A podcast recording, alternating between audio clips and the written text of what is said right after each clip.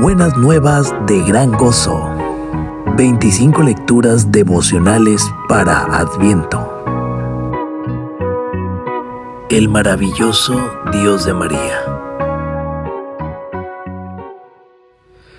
María vio con claridad algo excepcional acerca de Dios. Él estaba a punto de cambiar el curso de la historia de la humanidad. Las tres décadas más importantes de todos los tiempos estaba a punto de comenzar. ¿Y dónde estaba Dios? Ocupado con dos mujeres humildes y desconocidas. Una era anciana y estéril, Elizabeth. La otra era una joven virgen, María.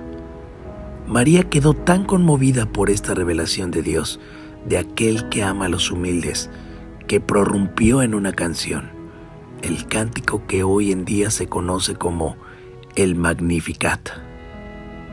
María y Elizabeth son heroínas increíbles según el relato de Lucas, quien ama la fe de estas mujeres. Lo que más llama su atención, al parecer, y lo que quiere destacar a los ojos de Teófilo, el noble destinatario de su escrito, es la humildad jovial de Elizabeth y María. Elizabeth dice en Lucas 1.43, ¿por qué me ha acontecido esto a mí, que la madre de mi Señor venga a mí?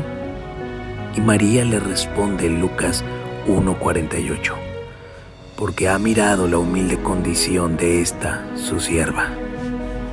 Las únicas personas cuya alma en verdad pueden exaltar al Señor son las personas como Elizabeth y María aquellos que reconocen su condición humilde y quedan conmovidos por la condescendencia de un Dios maravilloso.